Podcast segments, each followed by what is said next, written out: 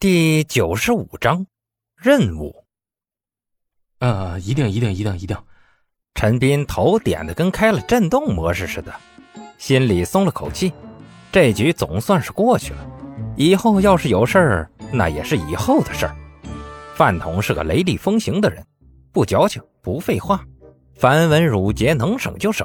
见陈斌这次是真的听下去了，拿起公文包，扭头就想走。不过临走时，他又回过头问了句：“哦，对了，陈校长，你认识一个叫姬胜的人吗？”“嗯，认识。”陈斌想了想，老老实实的点头。面对这种直白的人，搞那些虚的反而没用。饭桶推了下眼镜，道：“那人不知用了什么手段，给自己包装了个组长头衔来。我看他的样子是要搞你，你这几天最好小心点。”别让他抓住小辫子。虽然上面的话语权依旧在我的手里，但有些事情我要管也是需要花费时间的。陈斌连连点头，这回是真心实意的了。人家不顾安危，把自己新来的很有关系的上司给扒拉了。陈斌说实在的，有些感动。一路说着，陈斌把饭桶送到楼下。就在即将出校门的时候，让陈斌万万没想到的一幕发生了。校门外不知什么时候堆积了一群黄毛白毛的非主流小青年，手里拿着水管、铁棍敲打着校门。校门口铁船甲正在那威慑着，身后还排排站着黑拳选手们。哪怕只看背影，那也是群极有威慑力的人。放古代，那就是陷阵冲锋的一流猛将。但不知为何，铁船甲的威慑力却失去了作用。非主流们依旧嚷嚷着不知什么话，一边敲着大门，一边往学校里扔东西。饭桶的脸顿时就黑了下来。陈校长，这是怎么回事？陈斌支支吾吾的不知怎么说。刘邦颇为无所谓的摆了摆手：“还能是怎么回事？来找事儿的呗。来找事儿的。”一句话让饭桶皱起了眉头，让陈斌红了眼睛。一个学校的建立，首先必须符合的条件便是安定。战乱地区的不算，其他地方，你见过哪个学校地区周边乱糟糟的？只要是个要脸的政府，就不会允许自己管辖范围内的学校出问题。脸面与政绩上的关系撇一边，单论社会舆论压力。就足以让一个放纵学校周边治安动荡而不思进取的政府机构被唾沫星子淹死。这点反过来说也是一样，没有治安安全的学校会被学生家长戳着脊梁骨骂成翔，因为之前一直都顺风顺水，有哪个来捣乱，陈斌也能一巴掌拍回去。所以类似的事情，陈斌一直是不以为意的。哪怕赵达曾经跟自己耳提面命过，他也觉得有刘邦在，安定一下内部情绪，应该就不成问题了。但现在关键时候，饭桶那不满的神色，总算让吊儿郎当的陈斌意识到，或许自己学校的周边治安真成大患了。至少，如果今天不能给出个合理的解释的话，原本还算同一战线的饭桶，会毫不犹豫地跑到对面。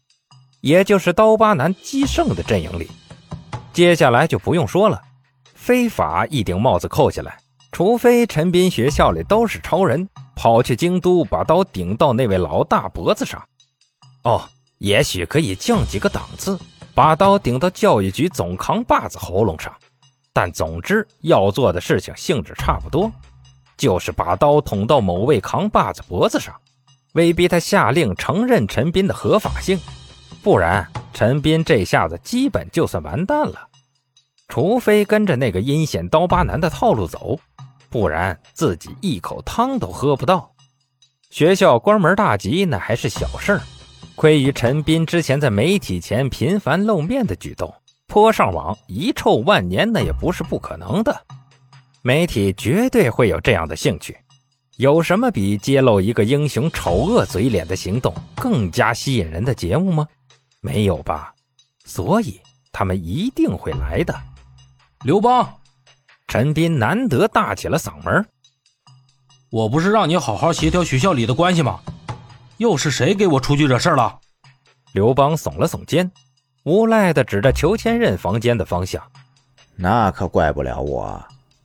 你不觉得这群人的打扮跟某个人很像吗？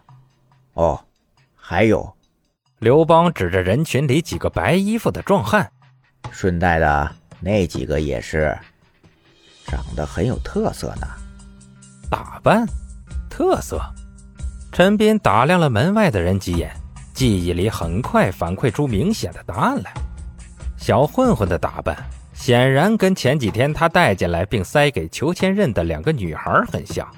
至于那些白色衣服的，仔细看不难发现都是空手道服，也是前几天陈斌惹的事。叶问把他们教训得哇哇叫，他们来寻仇也是应该的。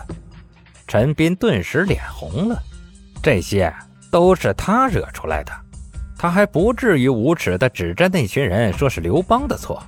见两人终于内部交流完了，饭桶挑了挑眉头。如果不是脑门少了顶月亮的话，他现在的样子像是传说中的包公，顶多瘦了点但威严却是有的。他用很是不耐烦的语气冲陈斌发难道：“陈校长，麻烦您给我一个解释，为什么你的学校周围会有这么多的社会闲散人员？”这个很抱歉，陈斌苦笑。原因比较复杂，我暂时不知道怎么说清楚。其实很简单嘛，就是我们校长被人觊觎了，有人想整他而已。这种事情你难道看不出来吗？刘邦用近乎挑衅的语气如此说道，就差指着饭桶的眼睛说：“你睁眼瞎了。”饭桶气得笑出声来：“哼，那也是你们的事儿。”我只看到你们学校混乱的一面，连安保与治安都做不好的学校，招收学生根本毫无意义。谁说我们安保做不好了？